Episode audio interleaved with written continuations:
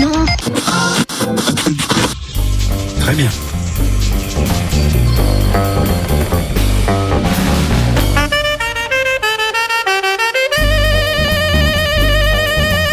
Parce que bon, j'ai rien d'intéressant à dire. Ça n'a rien d'intéressant à dire. pour arriver à, à la décroissance. Il bu de l'alcool et fumait du cannabis.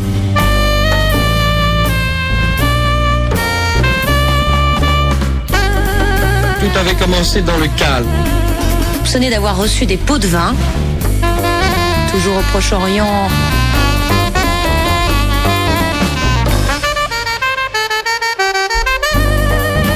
Pas de moyens pour répliquer. Eux, ils ont gaz lacrymogène. Eux, ils ont les matraques, ils ont tout. Nous, on n'a rien, on a que les mains, on a que des pierres.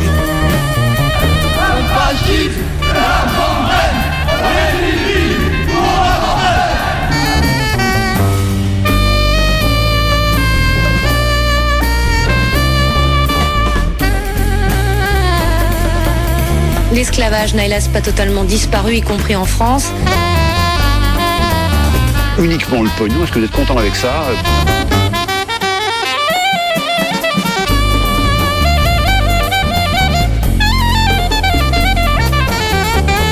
Une question se pose. Les expériences aériennes françaises sont-elles dangereuses? Est-il vrai que le 26 juillet 2006, une catastrophe nucléaire a été évitée de justesse en Suède? Parfaitement vrai. Bonsoir à tous et à toutes. Euh, je chante en même temps que le générique. Euh, vous êtes à l'écoute du Canu Info de ce jeudi 7 octobre 2021.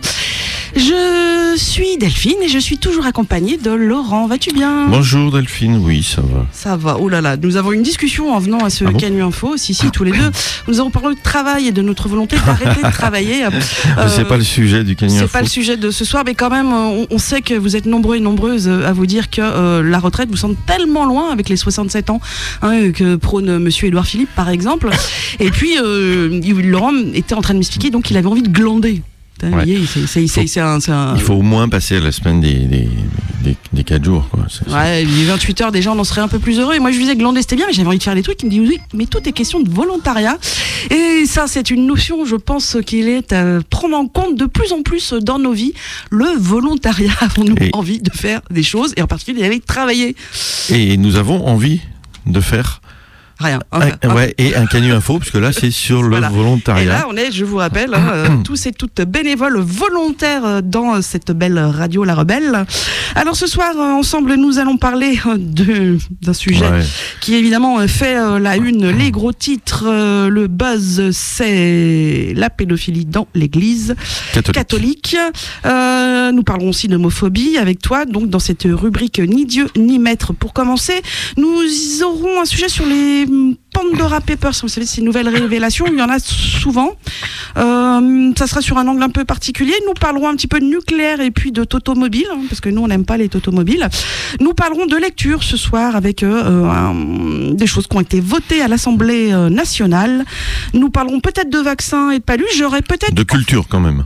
Aussi l'occasion de revenir sur mes sujets culture que j'ai pas fait la semaine dernière, hein, si vous nous avez suivis. Et puis on parlera de musique, euh, puis peut-être de d'autres choses. Voilà, si on a euh, le temps, mais en tout cas tout de suite donc ni Dieu ni maître pour ouvrir cette émission. Oui, vous avez toutes euh, et tous entendu cette info dont on avait déjà prévu l'ampleur, hein, puisqu'on avait eu une pré-annonce il, y a- il y a quelques mois et on en avait parlé ici. C'est la commission indépendante sur les abus sexuels de l'Église. Ça donne en acronyme SIAZ.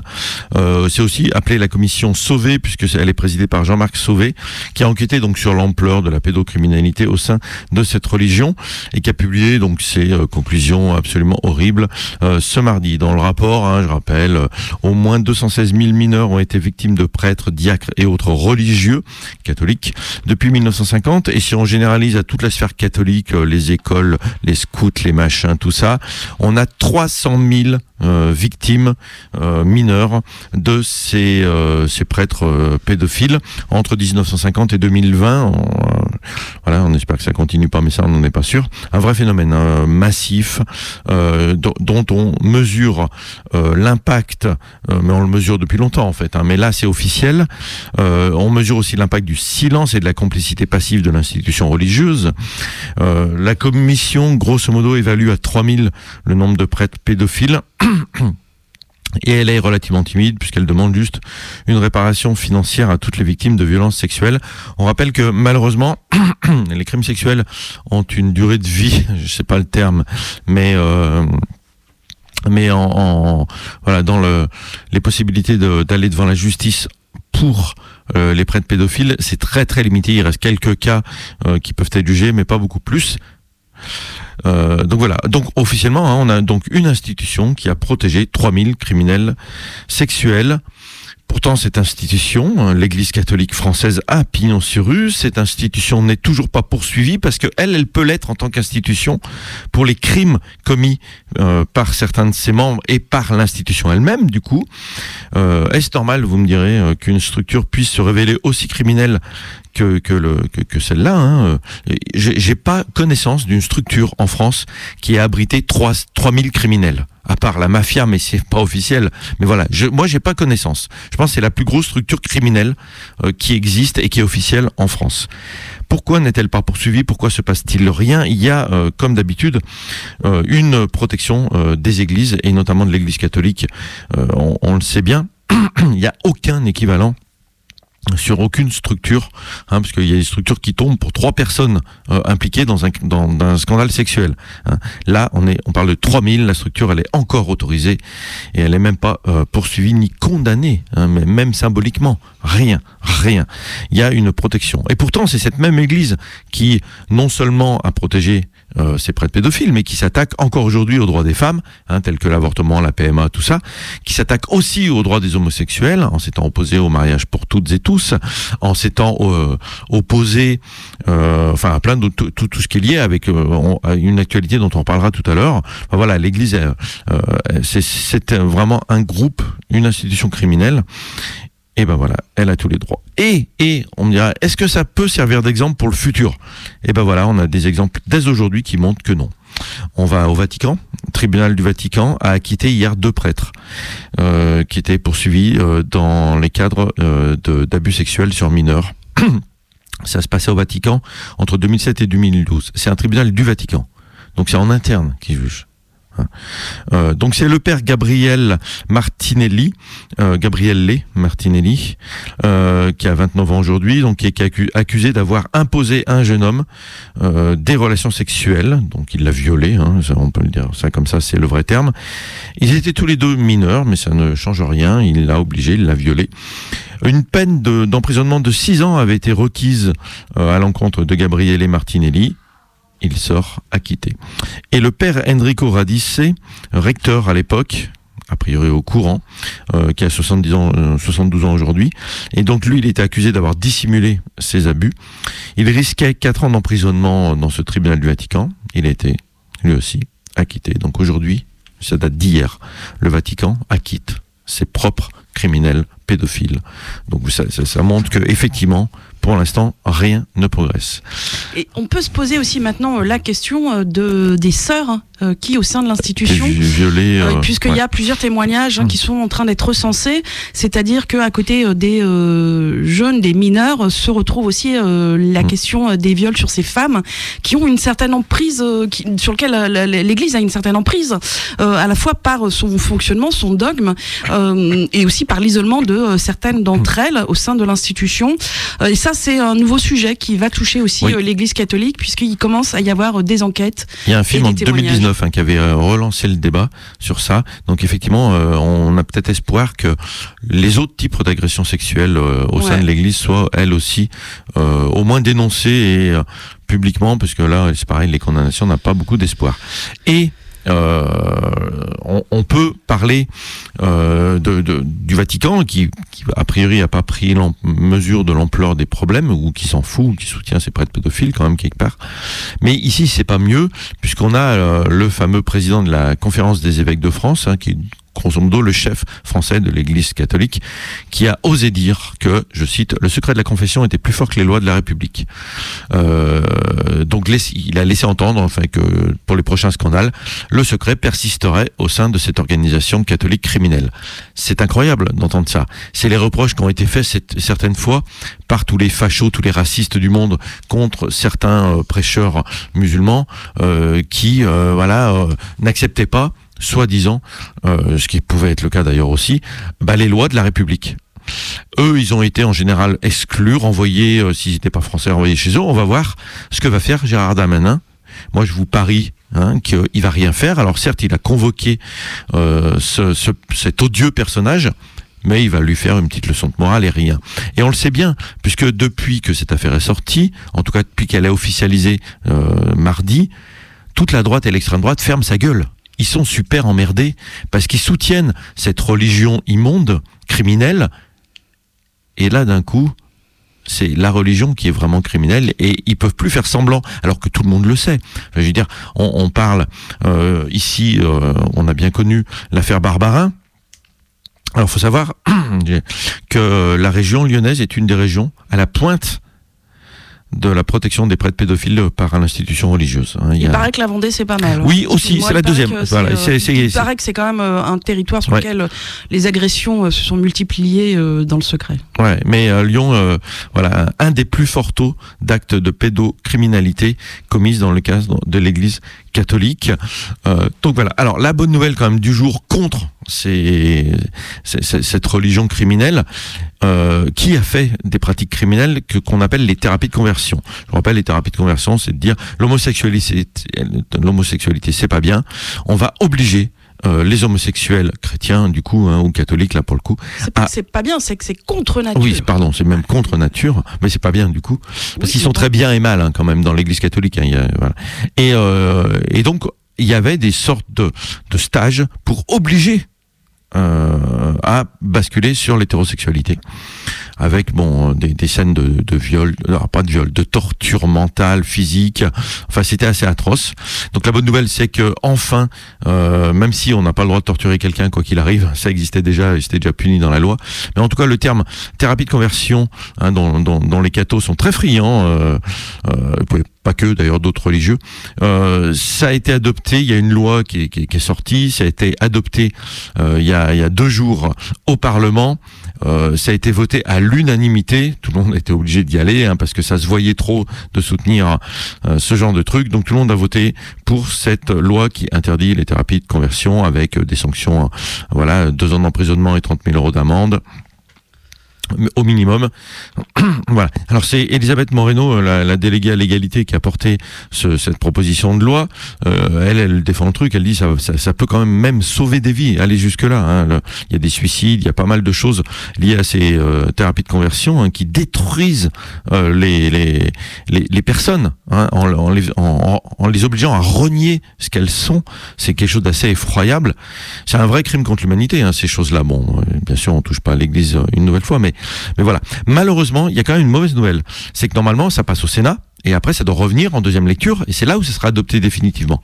Et le truc, c'est qu'en fait, euh, le Parlement, il saute, il s'arrête en février à cause de l'élection présidentielle, puisque il y a des nouvelles élections législatives en même temps, et c'est pas sûr que ça le temps de revenir. Et après, si jamais c'est un imbécile plus à droite qui gagne, hein, on, on sait que Xavier Bertrand est un grand homophobe, hein, il était contre le mariage pour tous, euh, on le rappelle, euh, bah, c'est pas gagné pour le retour de, de cette loi qui est plus symbolique qu'autre chose, mais qui a une importance quand même énorme. Alors, euh, un des autres sujets dans euh, l'actualité, ce sont ces Pandora Papers. Alors, c'est cinq ans après ces Panama Papers dont on avait euh, déjà entendu parler. C'est-à-dire là, c'était l'industrie offshore, les sociétés anonymes qui vont mettre leur argent hein, dans des endroits où on peut tranquillement cacher son pognon et ne pas payer évidemment de taxes et d'impôts. On a maintenant les Pandora Papers, hein, qui, je vous rappelle, c'est une, une enquête menée par un consortium international de journalistes. Il y a 150 médias internationaux qui se réunissent et euh, pour ces Pandora euh, Papers, ont analysé euh, 12 millions de documents transmis par une source anonyme et euh, qui font ressortir donc des archives de 14 cabinets spécialisés euh, dans la création de sociétés offshore dans des paradis euh, fiscaux. Alors on retrouve hein, euh, Singapour, Panama, euh, les Seychelles, les îles Vierges britanniques et j'en passe et des meilleurs. Et donc on a de retour toute une liste de gens qui sont concernés hein, par euh, ces euh, tentatives de euh, profiter de systèmes de défiscalisation.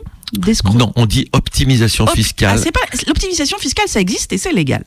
Bah oui, mais c'est ce qui- ouais, mais c'est justement Là, là, on est, quand même ouais, on est à la limite. se barrer souvent. dans des endroits. hein. qui, qui existent, qui ont une légalité aussi du coup. Oui, mais sur lequel, je te rappelle, euh, au niveau international, euh, il y a quand même quelques volontés de faire des choses. Ouais, des dit micros. Alors, j'ai choisi euh, Qui qui? euh, un personnage euh, qui, moi, m'a séduit euh, par l'entourloupe. Alors, c'est pas que lui, c'est aussi sa famille. Je vais vous parler C'est pas euh, Bernard Tapie, il est mort. de Douglas A.G. Latchford, euh, un, un Britannique. Qui donc présenté comme un explorateur façon Indiana Jones. Tu vois un peu le personnage Enfin, je Euh, veux bien que Indiana Jones euh, Le gars que t'as dit, je le connais pas, mais Euh, oui. Douglas, euh, gars euh, sympa, euh, qui explore euh, les endroits du monde euh, pour trouver, euh, comme Indiana Jones, euh, des cités anciennes, euh, des artefacts, euh, voilà. Et à côté de cette euh, image d'explorateur, il est aussi collectionneur, et en particulier d'artefacts relatifs à l'Empire Khmer, donc au Cambodge. Et donc il va monter une énorme collection privée, bien évidemment. Déjà nous, ça va nous poser un petit problème, mais de sculptures hindoues, bouddhistes de cet Empire Khmer, et ça va être vraiment un- une incroyable collection. Euh, évidemment, moi je dis que ça nous embête un peu parce qu'on trouve que quand même que euh, des Britanniques euh, aillent récupérer euh, Oui. les artefacts d'une civilisation, d'une culture à l'autre bout du monde pour en faire un truc dans son manoir. Un truc privé. C'est un petit ouais. peu particulier. Bon. Euh, et puis on apprend un jour que Douglas, il n'est pas juste explorateur, il n'est pas juste collectionneur, il est aussi pilleur. C'est-à-dire qu'il a été dans des temples sacrés de l'Empire Khmer et qu'il a volé des euh, objets, des artefacts, hein, en cachette, qu'il il les a ajoutés dans un petit coin de sa collection. Donc en 2019, il est euh, inculpé par la justice des États-Unis euh, d'Amérique, mais il meurt, pouf, voilà. Pas de procès, pas de biens confisqués, du Rendu donc. procès. ouais. Et puis, finalement, en 2021, février, c'est pas si loin, euh, la famille euh, fait un geste, la main sur le cœur, et euh, décide d'une restitution de la collection privée au Cambodge. Et là, on se dit, oh, c'est chouette. C'est chouette. Mais les Pandora Papers font ressortir une autre affaire. C'est qu'en fait, euh, grâce à ces fameux documents hein, euh, confidentiels qui ont été récupérés donc par ce consortium euh, de journalistes d'investigation, on apprend qu'il y a eu des montages financiers mis en place par la famille de Douglas après le début de l'enquête des États-Unis d'Amérique, c'est-à-dire après, à partir de 2011, hein, quand il y a eu commencé à avoir des soucis, puisque je vous ai dit en fait il est mort en 2019. Euh, et on apprend donc que euh, sa fille Julia, qui s'était présentée quand même, quand même un peu une héroïne hein, de son papa collectionneur, euh, explorateur, elle voulait certainement euh, remonter l'honneur du papa de Douglas avec Simon, le gendre, Simon Copleston, euh, que en fait il y a eu deux trusts de constituer des structures cachées, opaques, qui ont permis de créer des actifs et de pouvoir continuer à enrichir les bénéficiaires. Alors tout ça s'est fait sur l'île de Jersey, hein, c'est un paradis euh, fiscal qu'on commence maintenant à bien euh, connaître. Et c'est euh, Sylvia Trust et Scandal Trust, ces deux structures qui ont donc géré la petite euh, affaire euh, de Julia et de Simon, Euh, donc la famille de Douglas. Et tout ça n'était complètement inconnu hein, des États-Unis d'Amérique et puis du Cambodge, parce que le Cambodge a quand même tenté à un moment de récupérer son bien hein, quand même, donc trouvait que finalement qu'on veuille nous rendre cette collection, c'était chouette. Sauf que là, d'un seul coup, grâce à ces Pandora Papers, on s'aperçoit qu'en fait, il y a une grande partie de la collection de Latchford qui est détenue par Scanda Trust et que c'est euh, 80 antiquités, 80 artefacts Khmer qui sont en fait détenus par ce trust dans cette île de Jersey. Donc c'est là, euh, grâce à ce consortium, qu'on apprend que ce fameux explorateur, collectionneur, découvert finalement comme pilleur, voleur, a en plus de ça, euh, avec la petite famille, euh, caché euh, un certain nombre euh, d'objets ailleurs. Alors c'est des, il paraît que c'est un, un- truc absolument incroyable. Hein, ce qui a, ce qui est caché, c'est des trésors. Il y a des Bouddhas, entre autres, des figures religieuses. Il paraît qu'il y a un, un des, des, des, des objets, un des artefacts qui est évalué à euh, à peu près 1 million 200 000 euros. C'est pas rien. Euh, tout ça, ce sont évidemment des biens qui sont volés. Euh, et euh, il semblerait donc que cette fameuse main sur le cœur de la famille de Douglas n'était en fait que du euh, pipi de chat, puisqu'en fait la fortune était cachée ailleurs, tout simplement. Donc voilà, les Pandora Papers, ça aussi cet intérêt. il y en a plein d'autres hein, qui sont faits plus connus, qui sont mis en avant, mais aussi ça permet de savoir ce genre de choses. On va parler maintenant énergie-environnement. Et euh, parce qu'il y a eu pas mal d'annonces euh, ces derniers temps, puis la campagne présidentielle étant là, tout le monde prend position sur l'énergie. Donc le gouvernement euh, a annoncé mardi dernier, on était le 5 octobre, aux côtés des industriels de l'éolien, on va commencer par ça, des mesures pour favoriser les sorts dits maîtrisés, c'est le nouveau terme, on met maîtrisé partout euh, dès qu'on parle d'éolien, des parcs éoliens dont le déploiement actuel est largement insuffisant si on veut tenir les objectifs énergétiques et climatiques de la France. Alors c'est Barbara Pompili hein, qui en parle, qui dit, je cite, Les énergies renouvelables, dont l'éolien, sont vitales pour garantir la sécurité énergétique de la France et lutter contre le dérèglement climatique. Mais mon devoir est de trouver les moyens d'un développement maîtrisé, j'ai dit maîtrisé, et responsable. État et industriels, du coup, ont discuté, ils essayent, comme ils disent officiellement, de dépassionner le débat sur cette énergie. Euh, ils veulent renforcer un peu le- les concertations pour chaque projet. Donc il y aurait consultation obligatoire des maires, si c'était pas déjà le cas, création de comités régionaux de l'énergie, euh, du soutien à l'essor de parcs citoyens, notamment montés par les, les habitants, les habitantes. Euh, les préfets sont chargés de produire des cartographies euh, de zones propices au développement de l'éolien d'ici fin novembre et de les euh, faire passer à l'État, qui mettra ensuite en place tout ce qu'il faut, notamment un médiateur de l'éolien qui va être installé au ministère et qui va travailler sur les projets dits entre parenthèses entre guillemets potentiellement problématiques.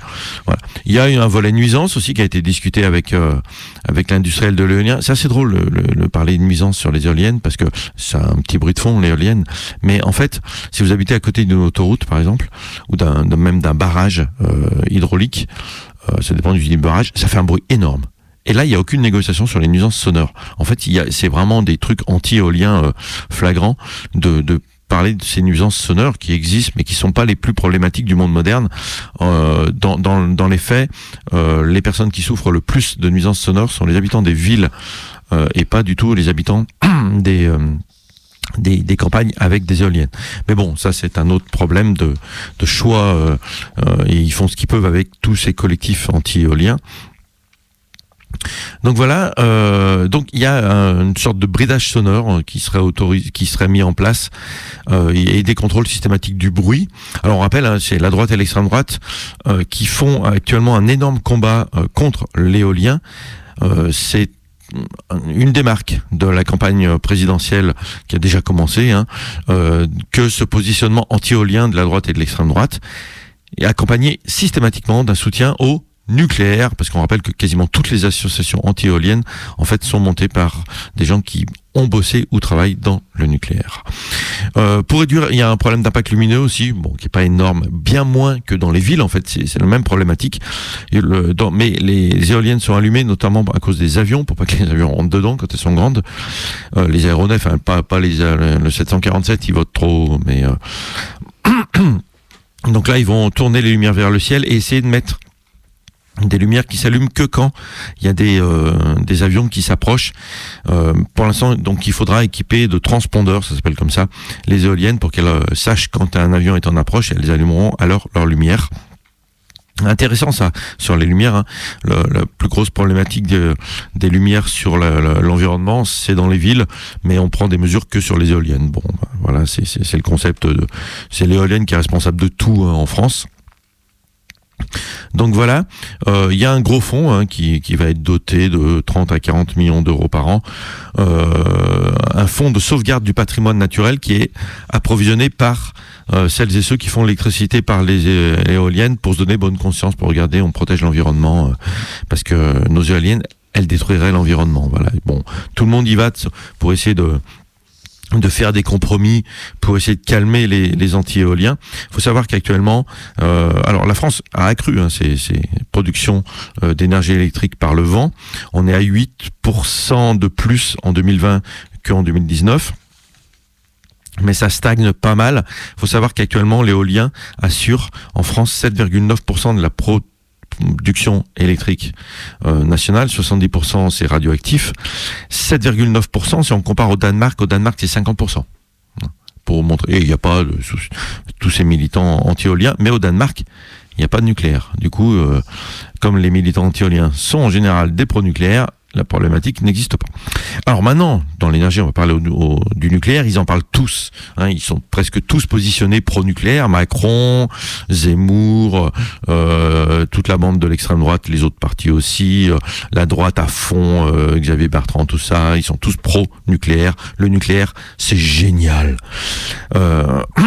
et pourtant, la problématique se pose de l'énergie en général, des énergies fossiles, euh, notamment avec euh, l'envolée des prix actuellement du, gaz, notamment, qui est la moins pire des énergies euh, fossiles, ou la meilleure, hein, on prend le sens qu'on veut.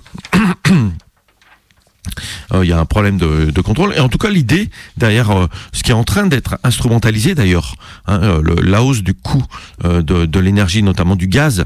Hein, on rappelle qu'on aurait, on pourrait produire une grande partie du gaz en France à travers de la méthanisation. On le fait pas. Et si, si c'est fait, de toute façon, les projets sont pour l'instant pas très glorieux. et d'ailleurs, c'est dénoncé par très récemment par la Confédération paysanne. Mais il y a un moyen de faire ça. Personne n'en parle. Tout le monde dit non, mais peut-être que le mieux c'est de se chauffer à l'électrique avec du nucléaire. Voilà, on en est là aujourd'hui. Hein. Alors qu'on sait toujours rien faire des déchets nucléaires, hein. on sait juste les mettre dans un coin en espérant que pendant 100 000 ans, personne ne s'approchera du, truc. On rappelle que le risque nucléaire, c'est le plus important euh, de, de, toute l'histoire des risques industriels pour produire de l'énergie électrique aujourd'hui. Hein.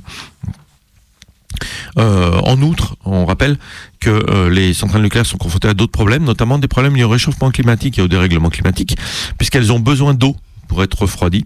Et les cours d'eau, actuellement, subissent euh, de par chez nous des périodes de sécheresse relativement importantes, de plus en plus importantes, et qui vont l'être encore plus après.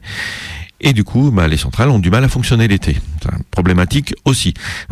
Donc bref, l'urgence ne devrait pas être à la relance d'un programme nucléaire. Hein, euh, on se rappelle du fiasco de l'EPR hein, qui est toujours pas fini, mais euh, bah, de partir sur des politiques d'économie d'énergie, euh, d'arrêter de, développer le tout électrique. Hein. Il n'y a pas de solution pour l'instant pour les batteries, notamment qui nécessitent des terres rares, euh, qui vont détruire des bouts de planète. Alors certes, c'est pas chez nous, c'est chez les autres. Alors euh, ça pose moins de problèmes hein, a priori, euh, mais mais voilà, il faut rentrer dans une phase de décroissance de la consommation d'énergie électrique notamment et d'énergie tout court. Il y a plein de choses. Hein. on, sait ce qu'on peut faire mais pas grand-chose n'est fait aujourd'hui. Et du coup, face, à ça c'était le premier truc, il y a eu une grosse annonce de la part de M. Macron, il est en campagne présidentielle, hein, il annonce des trucs, donc là il a dit qu'il mettait de 30 à 50 milliards, alors ça fait quand même 20 milliards de, marge de manœuvre, c'est beaucoup moi je trouve, dans un plan qui s'appelle Plan France 2030, donc on comprend bien que c'est quand il sera réélu, hein, même s'il le lance dès maintenant. Et le but de ce plan, qui est assez euh, ridicule, euh, c'est de, je cite, retrouver le chemin de l'indépendance française et européenne sur des industries et des compétences d'avenir. Ça va cibler plein de domaines, pas que l'énergie. Et on nous dit l'hydrogène vert, les batteries, le nucléaire. On se dit waouh, super. On rappelle que 100% euh, du combustible nucléaire est importé. Donc c'est pas en développant le nucléaire qu'on développe une indépendance. Mais peut-être qu'ils n'ont pas tout compris. En tout cas, ce plan va relancer pas mal de choses et notamment lancer, relancer les SMR, les Small Modular Reactors. L'idée, c'est de construire des petites centrales nucléaires. On sait que les Russes et les Américains sont déjà en avance là-dessus.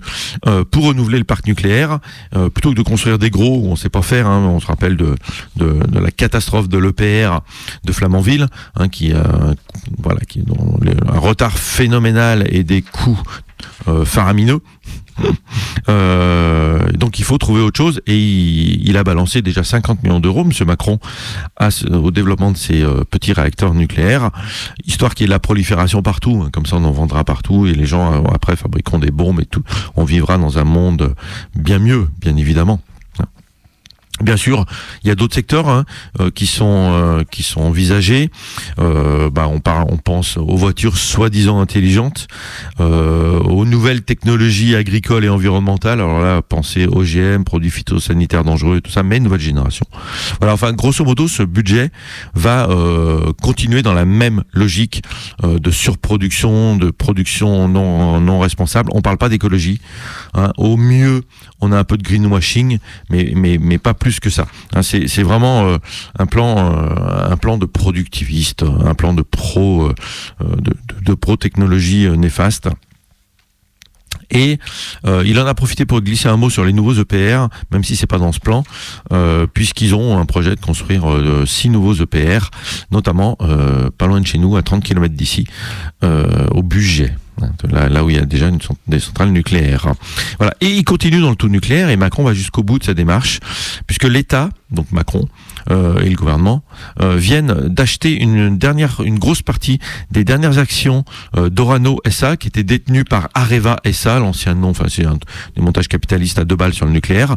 Donc ils viennent de racheter 9,4% du capital, 563 millions d'euros. Ils viennent de donner donc euh, à des d'enrichir des capitalistes pour nationaliser puisque c'est de ça dont il est question, euh, de plus en plus, puisqu'ils détiennent maintenant 80%. Il y a 80% euh, d'Orano euh, qui est détenu par l'État. Donc euh, c'est nationalisé à 80%. Il faut savoir qu'ils nationalisent parce que le nucléaire n'intéresse pas du tout les capitalistes. Les marchés en veulent pas, c'est pas du tout rentable, tout le monde abandonne. Donc Macron rachète. Hein, C'est bien avec notre argent et c'est ça qui est encore mieux. Il y a même le projet de racheter les activités nucléaires d'Alstom qui avait donc c'est pour euh, fabriquer les générateurs de vapeur là euh, qui avait été vendu à General Electric il y a pas bien longtemps par le même Macron et qui le veut racheter maintenant pour avoir une filière nucléaire complète. Bravo, hein, nous sommes euh, dans un monde merveilleux. Et puis pour terminer cette actualité euh, un temps soit peu radioactive, on va parler de la, merveilleuse centrale de Brennilis. Donc centrale arrêtée, alors mise en service en 67, arrêtée en 85, euh, et c'est l'abandon de cette génération de centrales, une filière à eau lourde euh, et qui sera abandonnée pour une, euh, une technologie mieux, plus rentable, le réacteur à eau pressurisée, hein, qui est la, quasiment toutes nos centrales nucléaires. Donc elle a été arrêtée en 85, un début de démantèlement tout doux, et puis aujourd'hui ça risque de s'accélérer, enfin ça va s'accélérer, puisqu'il y a une enquête publique qui va être ouverte en novembre 2021 euh, pour euh, bah voilà pour qu'EDF montre comment démonter la structure, le béton, les tuyaux, les cuves et assainir le site. En nous précisant bien sûr qu'il n'y a aucun risque pour les, les gens qui habitent euh, pas trop loin. Donc voilà. Euh, cette phase de travaux devrait finalement débuter en 2024. Là, d'abord, c'est les études euh, et se poursuivre jusqu'en 2041. Euh, donc, c'est quand même impressionnant. 56 ans pour démanteler la centrale, si tout va bien. On sent la maîtrise hein, chez les nucléophiles. Bon, vous avez compris, le nucléaire est très à la mode dans cette campagne, début de campagne présidentielle. À part les écolos et je crois la France insoumise euh, et, et le, le- le- le PS, tous les autres sont pro-nucléaire. Alors on va partir en Allemagne. Vous savez qu'il y a eu des élections et que les Verts euh, pourraient euh, participer à une coalition. Et donc tout le monde s'intéresse aussi à leurs propositions un peu plus euh, que ce qu'il y a eu pendant ces élections. Je me suis intéressée à une petite proposition qui fait un peu du bruit en Allemagne. Alors, vous savez, du côté français, on a toujours cette, euh, euh, ce, ce fantasme de, de, pour les conducteurs et conductrices de grosses voitures d'aller conduire en Allemagne parce qu'il y a ces zones libres sur les autoroutes euh, où tu peux appuyer sur le champignon et rouler, rouler, rouler, rouler hyper vite. Euh, et puis, d'une manière générale, on peut rouler plus vite sur les autoroutes en Allemagne que sur les autoroutes en France et dans d'autres pays européens. Et les Verts, dans l'une de leurs propositions, souhaiteraient réduire euh, la, vitesse, c'est-à-dire avoir des limitations de vitesse et euh, interdire ces portions libres où tu peux faire tout ce que tu veux avec ta grosse euh, cylindrée. Alors l'idée, elle est évidemment sur la sécurité, c'est la première chose à laquelle on peut penser. C'est-à-dire si tu réduis ta vitesse, euh, tu vas euh, limiter les accidents parce que, euh, hein, on rappelle, freiner, tout Ouais, ça. Même si les autoroutes, elles sont les routes les plus sûres. Ouais, mais bon, voilà, quand tu vas très vite sur une autoroute et que Bah, surtout quand tu 200, cartonnes, ouais, 250, voilà, tu cartonnes, tu cartonnes, hein, voilà. Tu t'emplâtres euh, le truc. Hein. Bon, Euh, mais il y a aussi l'idée que plus tu roules vite, plus tu vas polluer avec ta grosse cylindrée. Ah Bah ça, oui. Donc, euh, ça serait une bonne idée. Donc, les Verts trouvaient qu'ils faisaient un combo intéressant. Sécurité, dépollution, tout ça, c'était plutôt pas mal. Et alors, on a donc euh, les patrons des... euh, constructeurs automobiles qui euh, se sont exprimés sur le sujet. Donc on a eu les voix des euh, PDG de Volkswagen et de Mercedes euh, qui ont pris un sujet aussi un peu tordu, ça s'appelle quelque part du greenwashing. Alors, globalement, pour la faire simple et très courte, bah, pff, pourquoi réduire? Puisqu'il va y avoir des voitures électriques et une conduite autonome. Donc le combo, c'est si on a euh, une conduite autonome, ça va réduire les problématiques d'accident et mettre de la sécurité. Et si on a des voitures électriques, eh ben il y aura plus la pollution due euh, à l'essence que tu mets dedans ta voiture. Mhm. Oui, ils parlent, ils oublient la pollution liée à la fabrication de la voiture électrique, euh, les batteries, tout ça, mais ça, c'est pas grave. Voilà. Mais ce qui est intéressant, c'est que euh, l'industrie sait se retourner et sait faire face Oui, ils ont toujours plein d'arguments, oui. À euh, toute objection sur euh, leurs produits. Et donc, on a aujourd'hui cette voiture électrique qui serait euh, le summum euh, de ce qu'on peut faire demain dans la production industrielle dite propre. Euh, ça, et puis les avions au biocarburant. Moi, j'aime beaucoup cette idée de l'avion au, biocarburant. Je sais pas, je pense qu'il va falloir quand même un peu pédaler. Et puis, on verra en quoi il est bio, le carburant qu'on met dans l'avion. Mais ça, c'est un autre sujet. Mais voilà, c'est-à-dire qu'on a aussi ces constructeurs qui aiment bien nous vendre la voiture électrique. On est, nous, aujourd'hui, en France, mais... Franchement, on peut plus toutes ces publicités pour la voiture électrique qui va être tellement géniale que c'est merveilleux. Hein, L'électricité, pour l'instant, elle est quand même largement nucléaire en France, donc déjà, ça pose un problème, comme tu viens de le dire. Et puis, pour l'instant, la conduite autonome, euh, pou, pou, pou, pou, pou, ça semble poser un, quelques problèmes de sécurité, des petits problèmes juridiques, parce que c'est pas si simple que ça, la conduite autonome. Donc, question sécurité, c'est moyen. Question pollution, c'est aussi euh, très nul. Mais voilà, on sent quand même que l'industrie euh, sait faire autrement. Et maintenant, je vais vous parler de toute autre chose. Je vais vous parler de livres de lecture, de bibliothèque, et puis de ce qui s'est voté aussi euh, en France. Alors d'abord, on va partir aux États-Unis d'Amérique, parce qu'il y a euh, quelque chose qui est en train euh, de largement se mettre en place, et c'est plutôt une bonne nouvelle. À New York, les bibliothèques ont enfin décidé d'enlever les amendes quand les gens ne ramenaient pas leurs livres. À partir de 15 dollars, sache que si tu ne ramenais pas tes livres, tu étais donc exclu de la bibliothèque. Le problème, c'est qu'on s'est rendu compte ici, vous savez, à Lyon, hein, vous avez plus d'amende hein, maintenant quand euh, vous ramenez pas vos livres, Euh, mais on s'est vite rendu compte qu'en fait, le problème, c'est que quand tu avais du retard, les gens n'osaient plus aller rendre leurs livres parce qu'il fallait payer une amende. Donc pour les petits euh, euh, revenus, ben ça pouvait vite poser un problème. hein. Et puis, euh, bah, pour les autres et d'une manière générale, il y avait euh, en se disant, bah merde, plus plus j'attends, plus mon amende elle monte, hein, puisque c'était effectivement que dans le cumul, hein, l'amende, c'était pas fixe. Et donc les gens ne ramenaient jamais leurs livres. Et donc c'était un manque évidemment euh, pour les bibliothèques qui voyaient euh, leur collection euh, pouvoir parfois euh, avoir des trous hein, dans les rayons. Et puis euh, ben ça faisait pas revenir les lecteurs et les lectrices dans les bibliothèques. Donc New York a suivi un mouvement qui est en train de se passer aux États-Unis. On avait eu ça donc à Chicago, à San Diego, euh, à Boston, euh, à Burbank, ça c'est en Californie, c'est-à-dire des euh, municipalités qui décident de euh, lever les amendes sur les retards en bibliothèque afin de faire revenir les, lecteurs, les livres et les lecteurs et les lectrices, c'est-à-dire que ça va en général ensemble, c'est-à-dire arrêter de mettre une sanction sur le retard. On va me dire, ah, là, il y a des gens, ils respectent pas, ils ramènent pas. Ouais, mais c'est la vie, c'est comme ça, il faut arrêter de sanctionner pour rien. On s'est aperçu hein, que les gens reviennent et qu'il y a des abonnements en hausse euh, dans les euh, mairies aux États-Unis comme Chicago et San Diego. San Diego, 2019 a mis ça en place. Et ben les gens reviennent il y a des nouveaux abonnements. Et puis, en plus, les gens, les, les, les, les, bibliothèques récupèrent leurs livres. Donc, c'est tout bénéf pour tout le monde. Et puis, ça sert à rien de sanctionner des lecteurs et des lectrices, puisqu'on est quand même sur un acte de euh, culture euh, et d'éducation aussi, puisqu'on trouve de tout dans les bibliothèques. Donc, c'est plutôt chouette. Et c'est un mouvement de fond aux États-Unis euh, d'Amérique. euh, dans un pays libéral, c'est plutôt une bonne chose. Voilà, il y a un mouvement aussi hein, en France de ce côté-là. C'est plutôt bien. Et puis, euh, on va revenir sur ce qui s'est voté euh, hier, mercredi, euh, à l'Assemblée nationale. Alors, c'est dans le cadre d'une euh, euh, loi euh, sur la lecture C'est une loi relative aux bibliothèques et au développement de la lecture publique. Je vais y arriver en entier. Alors d'abord, il y a la proposition de loi de Lord Darcos qui était examinée. Cette loi, elle s'intéressait euh, au prix du livre. Vous savez que euh, en 1980, il y a un prix unique du livre qui a été mis en place. Et puis en 2014, il y a euh, une loi qui interdisait l'envoi gratuit de livres. Ça, c'est parce qu'en fait, il y a eu un début d'un de, de vente hors des librairies physiques, c'est-à-dire sur Internet. Puis les grosses structures ont fait du dumping pour faire coller les petites. Et puis que euh, surtout que euh, bah, Amazon et la Fnac avaient les moyens de te faire des envois euh, gratuits. Surtout Amazon, Voilà, mais pas les petites librairies qui euh, veulent bien se mettre au numérique. Hein, euh, même les éditeurs qui peuvent te vendre À la en vente à distance, en tout cas, oui. Mais euh, en tout cas, la vente à distance, ça devenait compliqué. Bon, en général, maintenant, tu passes par une plateforme euh, Sterac, t'appelles euh, simplement ton libraire ou ta libraire pour lui dire est-ce que vous voulez bien mettre ça dans une dans un paquet et me l'envoyer. Euh, le problème, c'est que euh, ça a fait que Amazon a sorti son fameux 0,01 euro euh, de frais de livraison pour envoyer les livres commandés euh, par internet en France. Le, la Fnac a suivi, hein, puis d'autres, ce qui faisait que quand même la livraison, elle te revenait toujours à zéro. Il faut quand même être euh, assez clair. Donc on a aussi perdu cette habitude, euh, nous consommateurs et consommatrices, euh, de payer euh, nos livres avec des frais de livraison. On a l'impression que le prix unique, c'est le prix unique. Voilà, et puis que le, le, le- le mec qui livre, le travailleur ou la travailleuse qui livre, ben, elle doit pas être payée. Alors, Enfin, voilà, il, y avait, y déjà eu une tentative de faire entrer dans le prix du livre unique le frais de livraison et puis ça avait été retoqué. D'où Mmh. euh, la proposition de Lord Darcos qui a été euh, votée et adoptée à l'unanimité. Euh, c'est qu'il y ait un prix euh, de, de livraison qui soit fixé et unique.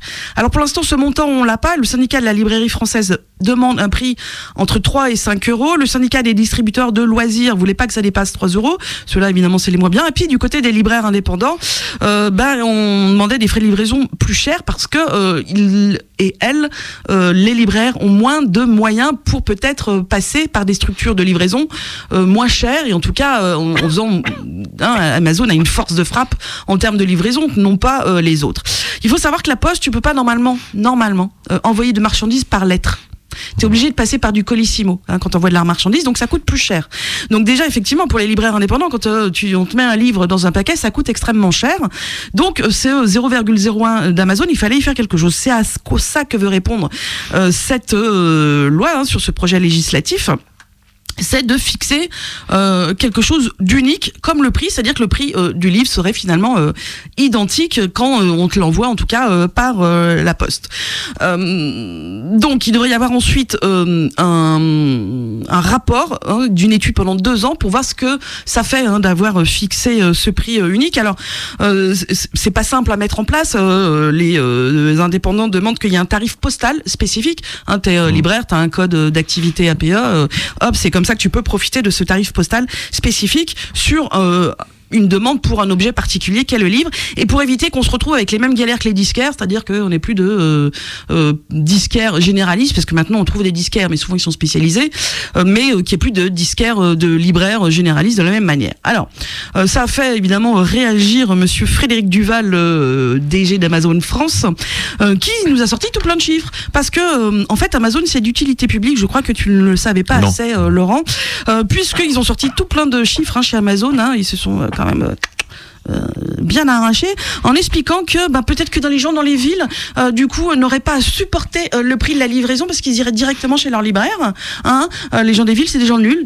Ils peuvent marcher aller à la librairie. Par contre les gens dans des zones reculées où il n'y a pas de livres et ben eux et elles hein, euh, ces, ces lecteurs et ces lectrices vont supporter euh, euh, des prix euh, de livraison qu'ils ne supportaient pas et elles ne supportaient pas jusqu'à présent. Alors que grâce à Amazon et ses 0,01 euros de frais de livraison et ben tout le monde y pouvait lire et que grâce à Amazon tout le monde, il était vachement content d'avoir des livres. Bon, évidemment, c'est du blabla d'Amazon, on a un petit peu euh, l'habitude. Euh, évidemment qu'il y a des zones où il n'y a pas de librairie, c'est bien dommage, mais en même temps, euh, il faut bien dire qu'il y a aussi Amazon, mais la Fnac hein, aussi, qui ont tué aussi un certain euh, phénomène de libraire de proximité. On ne sait pas bien ce que ça veut faire hein, en vrai cette affaire, mais bon, on se dit que si ça ennuie Amazon, c'est toujours ça de prix. Et donc dans euh, ce, projet hein, aussi euh, sur euh, les bibliothèques et le développement de la lecture publique, il y a un deuxième texte déposé par Sylvie Robert, donc une deuxième femme, qui a proposé d'inscrire dans la loi un certain nombre sur les bibliothèques parce que les bibliothèques n'étaient pas sacralisées, si vous voulez. Donc son projet de loi, adopté aussi à l'unanimité, inscrit la liberté et la gratuité d'accès aux bibliothèques en France et renforce la politique de lecture publique. Ça, c'est pour lutter contre l'illettrisme en France, qui est assez important. Alors attention, hein, quand je dis la liberté et la gratuité d'accès aux bibliothèques, ça ne veut pas dire que tu auras un abonnement gratuit. Ça, ça repose toujours sur le choix des collectivités locales.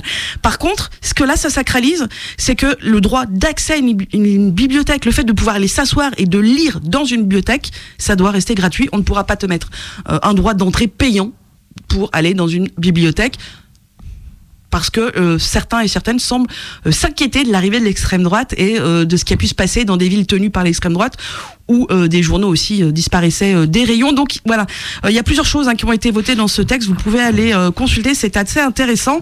Et puis parler des livres, c'est toujours bien dans ce cadre-là. C'est à toi. Et on parle de quoi là? Eh ben, je sais pas. Nous avons le choix entre de l'art, des vaccins, de la musique. Bon, on va faire de l'art et de la musique, mais je vais faire juste mon vaccin euh, très, très, parce que c'est très court. C'est une bonne nouvelle, euh, même si c'est pas euh, phénoménal non plus. C'est le premier vaccin anti-palu. On rappelle euh, palu, maladie transmise par les moustiques, qui a, qui, a, été testé phase 3, tout ça sur les enfants notamment, et qui vient d'être autorisé. Alors c'est l'Organisation mondiale de la santé à travers son un de ses membres qui s'appelle le docteur Tedros Adanom Ghebreyesus, j'espère que je prononce pas trop mal, qui vient donc lui euh, au nom de l'OMS d'approuver ce vaccin anti-palu. Euh, c'est le vaccin RTS-S. Euh, bon, c'est une bonne nouvelle. Alors ça cible un des deux, un des 100 types de parasites du, palu, celui qui est le plus connu, hein, qui est le Plasmodium falciparum, donc qui donne la majorité des cas de, de palu en Afrique. Donc là, c'est une bonne idée. Alors c'est un truc un peu compliqué, il faut quatre doses, mais euh, c'est déjà relativement efficace. 40% d'efficacité, hein, ça prévient 4, grosso modo 4 cas sur 10 de palu, 3 sur 10 pour les cas graves. Euh, donc euh, donc voilà, c'est une très bonne nouvelle. Ça a mis longtemps, 50 ans de recherche presque, hein, sur un vaccin du palu. Ça fait partie des, des, des, maladies où il faut trouver un antigène pour que ça crée des anticorps qui attaquent. ça, des fois, c'est très facile. Hein, euh, sur le, virus du, Covid. Il a fallu une dizaine d'années pour trouver l'antigène à, partir de, des premiers euh, cas de coronavirus hein, du, MERS et du SRAS. Voilà, il a fallu un peu moins de 10 ans pour trouver l'antigène. Euh, sur le sida, il a fallu un peu plus de 30 ans. Ben là, sur le palu, il a fallu une quarantaine d'années pour arriver à trouver quelque chose qui faisait fabriquer des anticorps efficaces contre le palu. Alors c'est 40% grosso modo d'efficacité, c'est pas énorme, mais c'est déjà important pour le palu, parce qu'il y a plein d'autres mesures qui vont continuer d'être mises en place, notamment les, euh, les mesures dites mécaniques, la moustiquaire imprégnée par exemple, euh, et puis d'autres mesures comme le traitement précoce, le dépistage en fait c'est important, dès qu'un un enfant en Afrique est malade, il faut l'emmener parce qu'il y a des, des, traitements qui peuvent limiter ensuite l'impact, et puis il y a les mesures collectives comme l'élimination des eaux stagnantes. C'est tout ça associé au vaccin qui va permettre de faire reculer euh, cette maladie, hein, on rappelle qu'elle est la plus mortelle dans le monde. Euh, on espère que voilà on, est sur la bonne voie. Alors, on a toujours dit que c'était parce que le palu euh, n'attaquait pas les pays riches qu'il n'y avait pas assez de recherche. C'est sûrement une réalité, euh, mais il y, a, il y a toujours eu quand même pas mal de recherches sur le palu. Euh, et là, on, touche quelque chose. Il y a un autre vaccin, plusieurs autres vaccins, mais il y en a un autre au moins qui est en cours d'essai de phase 3, qui pourrait lui aussi venir compléter. Hein, on n'est pas du tout dans un vaccin comme le tétanos où on arrive à, se débarrasser quasi complètement des risques, euh, mais euh, voilà, on peut atténuer cette pandémie et puis petit à petit peut-être s'en débarrasser. Alors, on va rapidement parler, avant de parler de Michel Portal, euh, on va parler un petit peu d'art, si vous voulez bien. Alors, je vais revenir sur cette affaire qui avait fait quand même un peu causer dans les médias, pour vous dire quand même que l'art, c'est rigolo. Hein. c'est Jans Hanning, Hanning, avec deux A, je, je Hanning, pense qu'il faut appuyer dessus, qui est danois, euh, qui euh, est contacté par le musée d'art moderne de Kungsten à Halborg, toujours avec deux A, euh, c'est donc au Danemark, pour reconstituer une de ses œuvres passées qui représentait un an de salaire au Danemark. Donc c'était avec des coupures, hein, des vrais billets collé comme ça sur euh, sa toile. Euh, donc pour reconstituer cette œuvre, euh, le Ils musée d'art moderne euh, Kingston euh, lui donne 70 000 euros de billets euh, de banque, hein, de vrais, de vrais trucs. Hein, Qui devait coller donc sur son qui truc. devait donc remettre euh, sur sa euh, sur sa toile et donc reconstituer cette œuvre euh, voilà donc euh, le truc c'est que euh, Yann c'est un petit euh, malin il a envoyé un petit message en disant que euh, il avait décidé de proposer une autre œuvre à la place qui s'appelle Prends l'argent et tire-toi. Et donc effectivement quand le musée a sorti donc l'œuvre de la caisse Jans artiste danois troublion, marrant et tout ça, tout ça, euh, avait envoyé en fait un cadre tout blanc, c'est-à-dire que les billets n'y étaient pas. Euh, voilà, c'était. Il s'est barré avec le fric. Alors, il s'est barré. Il l'a gardé pour l'instant. Hein, c'est une voilà. Alors le musée- et du coup, artistiquement, ça justifie hein, de de dire, euh, voilà, le- j'ai changé. L'œuvre s'appelle euh, Prends le fric et tire-toi. Et vous, Alors, vous l'avez. de son côté euh, au- du, du musée, on Ça essaye de se dire euh, oh, c'est drôle. Oh, il Bah, est c'est drôle, oui. James Ranning hein, quand même. Euh, donc le musée parle d'une approche humoristique et amène à réfléchir sur la manière dont on valorise le travail, hein, puisqu'effectivement Yann s'il a décidé de travailler, de garder donc son œuvre pour un coût modeste de 70 000 euros et d'en envoyer une. hein. C'est une œuvre d'art. Donc cette œuvre elle est euh, exposée hein, jusqu'à la fin euh, donc de cette exposition multiple euh, jusqu'à en Ah janvier. oui, donc hein. ils l'ont exposé en, en l'appelant Prends l'oseille et tire-toi quoi. Ah, c'est classe. Euh, ensuite, à partir de janvier, le musée se réserve le droit de prendre des mesures nécessaires, je cite, pour que Jens Hanning respecte son contrat et rende l'argent. Je cite toujours. Donc voilà, ça a fait beaucoup causer parce que euh, bon, c'est pas voilà, c'est marrant. Alors une autre histoire un peu ma- marrante, c'est un Norvégien. Oui, nous sommes dans euh, les artistes du nord de l'Europe, Jonas Benkinson, euh, photographe euh, qui a trompé lui le festival Visa pour l'image. Vous savez, ce festival de photographie euh, en bas de la France Perpignan. à Perpignan, tout à fait. Il a fait un reportage, ma foi, tout à fait faux, sur la ville de Vélez. C'est une ville en Macédoine. Alors, euh, je reviens sur cette affaire parce que depuis ça, il y a eu des répercussions. hein. Euh, donc, il fait partie de Magnum euh, Photo. Nous, euh, Jonas Benkinkan, euh, je sais pas si tu te souviens, mais euh, on avait vu euh, ses photos aux rencontres de Arles et il avait fait euh, des, euh, une euh, série de photos euh, sur les, euh, Les nouveaux Jésus, euh, Ouais. ceux qui se prennent donc pour le nouveau prophète, pour de vrai, hein, ou en tout cas dans leur tête. C'était super bien. Et c'était des superbes photos et la série euh, reportage était extrêmement intéressante et c'était euh, vraiment très très drôle. Euh, Enfin, nous, on a trouvé ça drôle. Peut-être oui, mais lui il aime aussi beaucoup. les hein. apprentis prophètes dessus ont pas trouvé ça drôle. Non, mais lui. euh, en tout cas, ça l'intéresse euh, ce, ce côté faux euh, dans euh, la vie, et donc c'est pour ça qu'il s'était intéressé à ces prophètes. donc, il a, en fait, le 17 septembre dernier, raconté hein, ce qu'il il a expliqué qu'en fait, il avait C'est lui qui a dit qu'il avait bidonné le truc. un Oui. faux reportage. C'est lui qui l'a dit. Hein. Mmh. En fait, dans les jours précédents, il avait commencé à balancer sur différents réseaux sociaux et commerciaux des petites informations soulignant qu'en fait, il y avait peut-être des petits problèmes avec son reportage donc sur Vélez. Alors. Pourquoi il a choisi Vélez? Parce que Vélez euh, est apparu comme étant une ville d'où étaient partis un certain nombre de fake news euh, concernant les élections aux États-Unis d'Amérique. Et donc, il De Slovénie, quoi. il est parti là-bas. Hein, il s'est dit, je vais aller voir ce qui se passe euh, là-bas à Vélez. Euh, et puis, euh, Il en fait, il n'a pas fait de reportage. Il a pris des endroits vides, sans être humain dessus. Hein, donc, il a photographié euh, des lieux euh, dans la ville. Et puis, euh, ensuite, il est allé chercher des avatars sur Internet qu'il a ajoutés à sa photographie. Et pour aller plus loin, ensuite, il a lancé des algorithmes pour faire les titres et les petites explications sous ses photos. Donc, c'est-à-dire que tout le reportage de la photo, du contenu au titre à l'explication, tout ça, c'est du faux, du mensonge. Voilà. Alors lui, ce qu'il a voulu montrer, c'était que c'était effectivement euh, facile, très très facile, euh, de euh, produire du faux dans le cadre du reportage. Et c'est ça hein, qui l'intéresse, hein, Jonas Benningsen. C'est de, de, de, de montrer qu'on peut court-circuiter la réalité et en particulier, comme on l'a toujours dit dans la photographie, c'est extrêmement facile, mais ça l'est d'autant plus maintenant avec tous les moyens mis à notre disposition. Et voilà. Et il dit qu'il a dépensé beaucoup d'argent pour acheter tous ces avatars et tout ça, des Mais alors, algorithmes. Est- là où il est un peu, on, lui reproche des trucs, c'est qu'il a fait ça dans un. Il aurait fait ça à Arles. euh, ça passait beaucoup mieux parce que euh, c'est quasiment euh, non seulement, enfin, il parle d'un truc politique, il y a un vrai sujet sur le, le faux, mais il y a une démarche artistique quelque part. C'est une œuvre d'art ce qu'il propose, hein, un retravail sur une idée en, en la mettant en scène. Là, il participe à un, un festival de photojournalisme. Et là, je pense que ça a dû grincer un peu des dents. Alors, effectivement, du côté du festival, on a toujours cette réaction de. euh, Bon, on essaie de le prendre bien. là, que c'est Jean-François Leroy, qui est le directeur du festival, euh, qui dit euh, l'au- l'audace insolente de Jonas Bedis- Bedisken a pour le meilleur ou pour le pire soulevé la question à un niveau que nous n'aurions pas cru possible.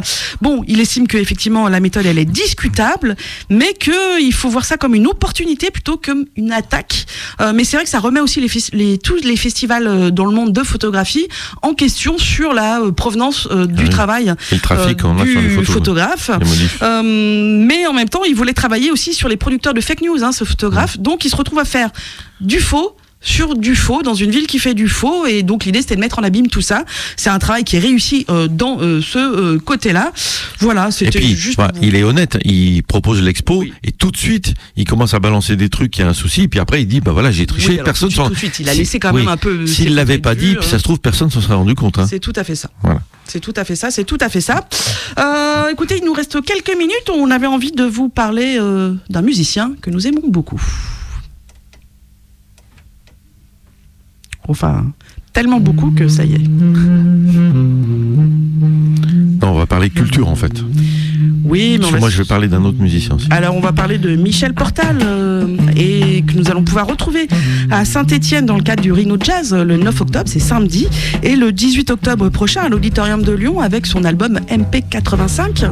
Ça veut dire Michel Portal, 85 ans quand même. hein. Voilà, c'est euh, un C'est la fin. vieux.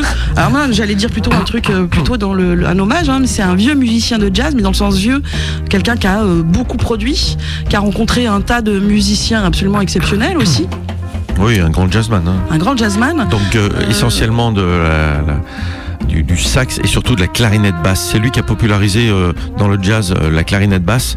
Après, il y a eu euh, son enfant quelque part lyonnais qui a, a récupéré ça, Luis Clavis. Mais voilà, c'est Michel Portal qui a porté cet instrument voilà, dans- à son meilleur hein, dans, dans, dans le jazz. Oui, puis il a porté aussi le- la, la notion de free jazz en France. Ouais, C'était il y a longtemps ça, parce que maintenant c'est Ouais. moins free. c'est moins free, mais au début, c'est quand même aussi comme ça que dans les années 70, il avait réussi aussi à lancer tout un mouvement hein, qui a été suivi par d'autres, comme tu le dis euh, exactement.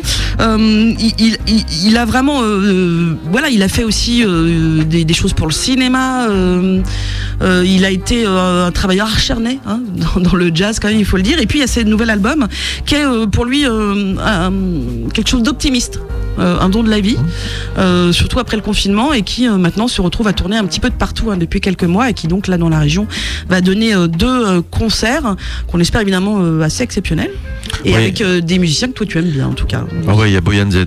Ouais, ça, Ouais, je sais que tu le aimes pianiste euh, qui a des origines, euh, c'est Boyan Sulfi Karpatsik. Donc vous voyez qu'il a des origines d'Europe de l'Est et euh, il y a un petit côté Europe de l'Est hein, dans son, son jeu de piano. Alors pas tout le temps, mais mais en tout cas dans ses, ses albums solo. Et donc cette tournée, c'est l'occasion de voir une dernière fois Michel Portal parce que 85 ans.